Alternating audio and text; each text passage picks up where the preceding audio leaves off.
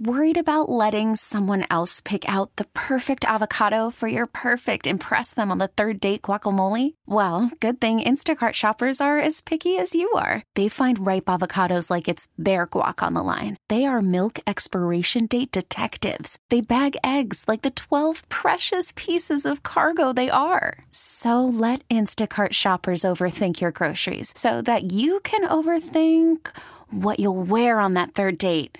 Download the Instacart app to get free delivery on your first three orders while supplies last. Minimum $10 per order, additional term supply. This episode is brought to you by Progressive Insurance. Whether you love true crime or comedy, celebrity interviews or news, you call the shots on What's in Your Podcast queue. And guess what?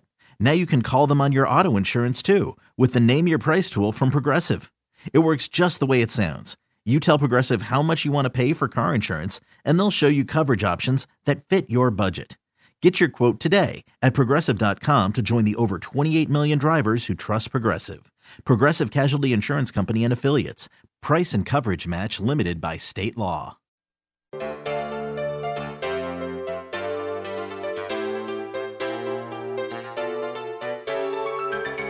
This is The Good Life food, wine, and all the good things of life. Now, here's the host of The Good Life, Guy Bauer. Yes, it is. Good afternoon. Welcome to the program. I'm glad you stopped by KNSS right in the middle of your Saturday. And don't forget, if you missed it, of course, if I tell you this now and you're not listening, it won't help. GoodLifeGuy.com, or you can go direct to uh, knssradio.com, and there's podcasts and such. And you can listen live there, too, if you're on the road, like I am. I'm in Arkansas, just uh, had a glorious week at the uh, Walton Art Center, staying with family here, and uh, uh, this was the 20th annual Art of Wine, and oh my God, winemaker's dinner was magic, and uh, the event last night was uh, top dog. It was just a lot of fun. Maybe uh, later when I'm talking about the wine of the week, I'll tell you some more about that. And by the way, the wine of the week available at Jacob Liquor Exchange, Louis M. Martini Napa Cab, 2018 version, and it's a beauty. I got it open here sitting with me. We'll taste it together later. You have time right now to jump in the car, keep listening, go to Jacobs and uh, pick up a bottle. but first, we got to talk about grains. I know that may not sound very exciting to you at this very moment, but trust me, if you had this book, The Miller's Daughter Unusual Flours and Heritage Grains, it's stories and recipes from Hayden Flour Mill in Arizona and Hayden Flour Mill was co-founded by Emma Zimmerman with her dad. Family business started in 2011, and they make the freshest and tastiest flours from some of the world's oldest varieties of wheat. Uh, today, Hayden Flour Mills grows multiple different heritage and ancient grains, and the best part is how they mill it. They use a stone mill, and you can get it uh, most anywhere here locally. Uh, Whole Foods has it, and of course, you can go direct to their website, and you're, it's really hard to remember this, haydenflourmills.com. Emma Zimmerman, thank you so much for letting me interrupt your Saturday. How are you today? Great. Thank you so much for having me on. I'm excited to make grains a little more exciting for everyone. Well, I, I feel that the majority of the consumer public, and really me to a degree, uh, lack the knowledge and the experience with anything other than that powdery white substance that's uh, made by huge conglomerates and massive facilities, and that's probably about all we know. But I think that's you're right. going to help me fix it today. That's right. So, yeah. Emma, I'm always I'm always a fan of when the first part of a book uh, is worth the cost of the book, and and, and your intro and you you you you categorize it by sow, grow, harvest, and mill, tells the story of what you have done, and that alone. I mean, if if we had the time, I would love for you to put that in your own words and read the whole thing. But let's just start at the beginning. First, uh, I think you have such an interesting story how uh, you gave up your PhD and came back home, and and why you did that, and uh, lead us up into what in the world were you thinking when you started this with your dad? Yeah, I yeah, I was working on a PhD in neuroethics, which is neuroscience and bioethics, all very cutting edge. um, and then, yeah, my dad started talking about um, getting this mill started, and he was just kind of a hobby um, miller at that point, just into making bread. And um, there's a historic mill in our town.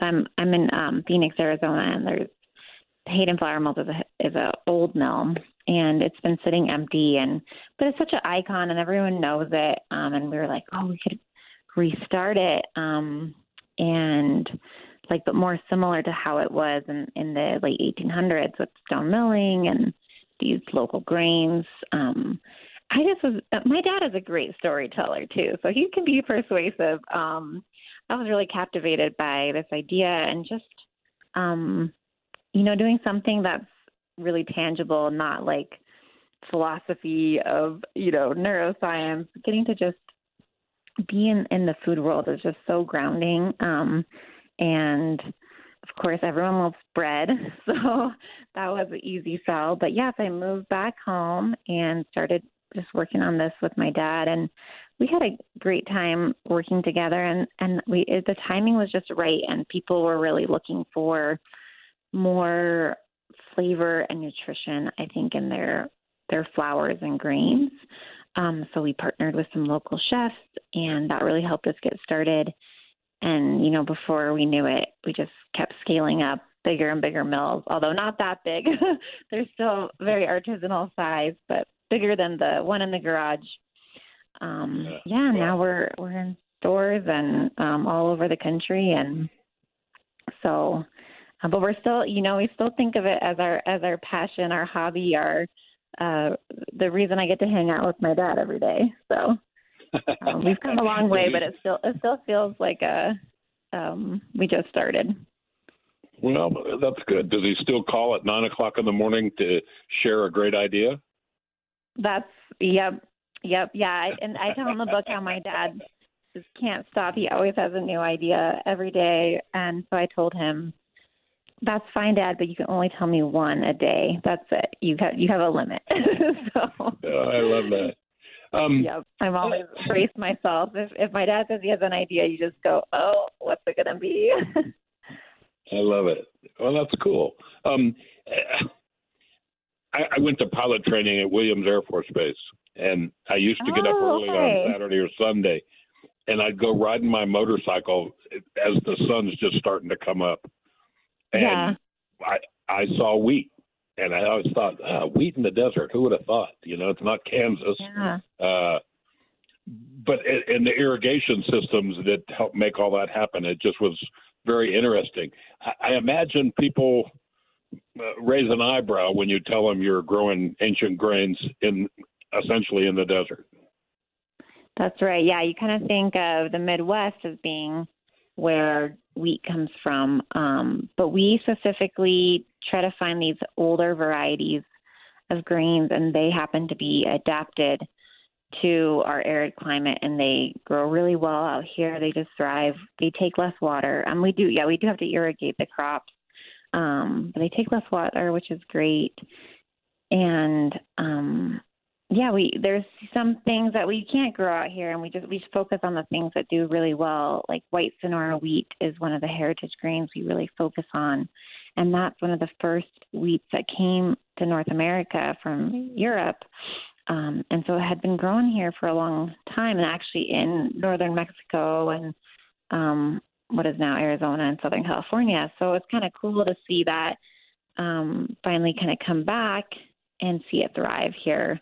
I mean, the, and the more you save your seed and replant it, the um, the healthier and kind of the the more that crop adapts. So we've seen that too over the last ten years. Um, but yeah, I would I'd love to know more about this uh, Williams Field uh, uh, pilot days. That sounds like a whole nother story there. so it's fun that you're familiar with Arizona. Oh yeah, yeah. We we lived on base, but my wife had a horse in Chandler, and and uh, boy, it's grown a lot. And I imagine it's grown up around your wheat fields to a Mhm. degree. Yes, yes, definitely. Yep. Uh, yeah, I mean, just where we're where we're growing our wheat is some of those fields are, you know, within ten years they're now houses.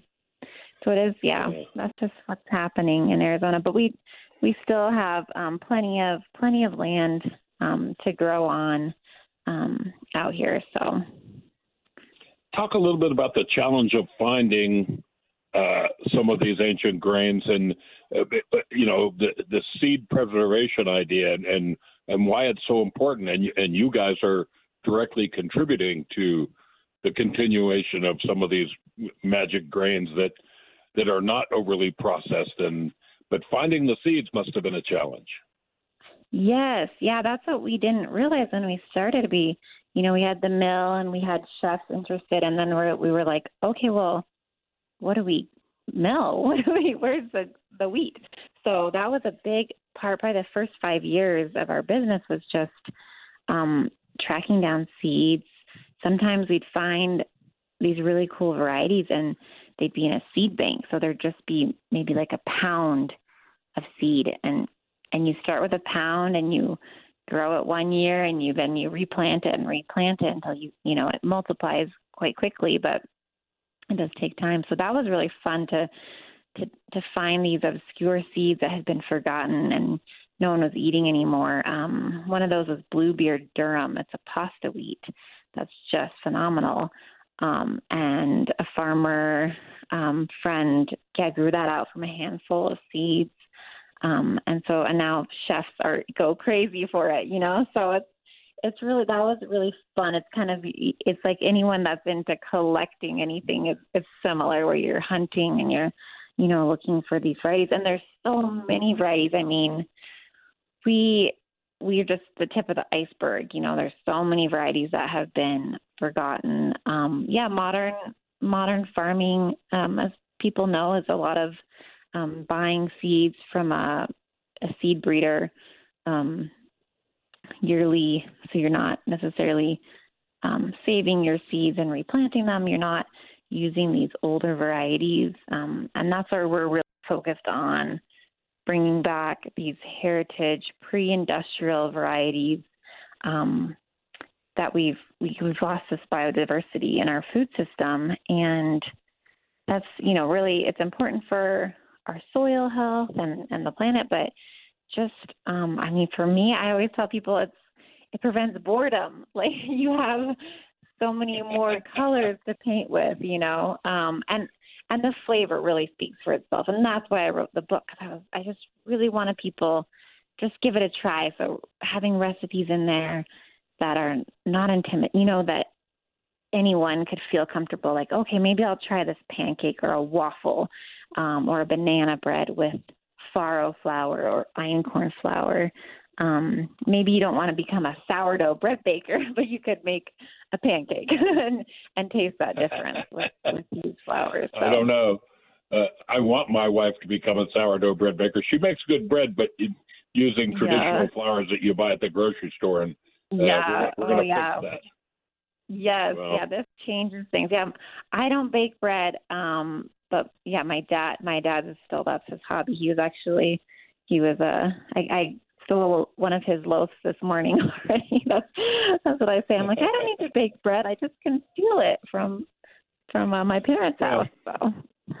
well, but you know, uh, you, you've got a lot of great recipes in the book, and we'll kind of touch on some of those. But to me, the whole story of how you guys got started and and and how you have to I, I, I want to say compete, but I don't think it's the right word. You're you're not competing with these big mills that that uh, that produce tons and tons of white flour.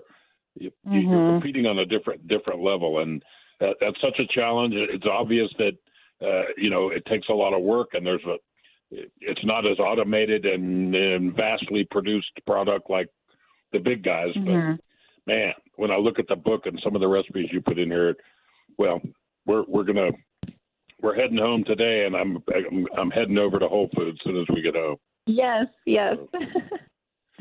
well, look, yeah. yeah. stay with us. I, I need to take a break. When we come back, we'll talk a little bit more about what's in the book. And folks, if you want to learn more, and you should, go to haydenflourmills.com. H A Y D E N flourmills.com. And uh, there's one little thing in the book that says uh, they put cute little sayings sometimes in the top box top of the of the flour, and one of them says take time to smell the flour, and they put it F L O U R, of course.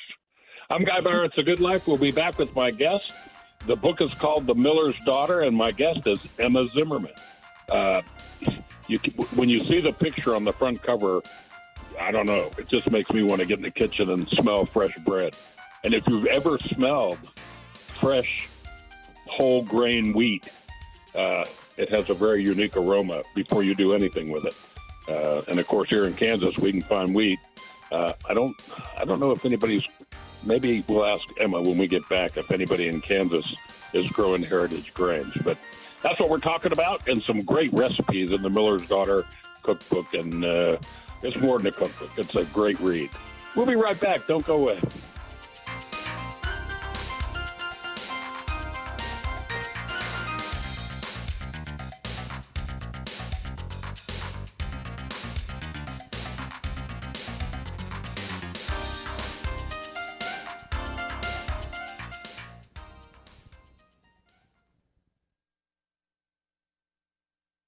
This episode is brought to you by Progressive Insurance. Whether you love true crime or comedy, celebrity interviews or news, you call the shots on what's in your podcast queue. And guess what? Now you can call them on your auto insurance too with the Name Your Price tool from Progressive. It works just the way it sounds. You tell Progressive how much you want to pay for car insurance, and they'll show you coverage options that fit your budget. Get your quote today at progressive.com to join the over 28 million drivers who trust Progressive. Progressive Casualty Insurance Company and Affiliates. Price and coverage match limited by state law. We really need new phones. T Mobile will cover the cost of four amazing new iPhone 15s, and each line is only $25 a month. New iPhone 15s? Only at T Mobile get four iPhone 15s on us and four lines for 25 bucks per line per month with eligible trade in when you switch.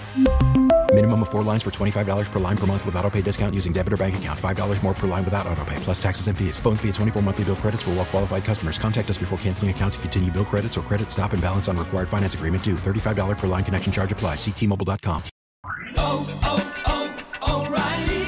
Protect your vehicle's engine with a full synthetic oil change and save with Mobil 1 at O'Reilly Auto Parts. Purchase five quarts of Mobil 1 full synthetic motor oil and receive a $10 O'Reilly gift card after rebate. See store for details. With your Mobil 1 purchase, you'll also receive two times points during O Rewards Bonus Points Month at O'Reilly Auto Parts. Oh, oh, oh, O'Reilly.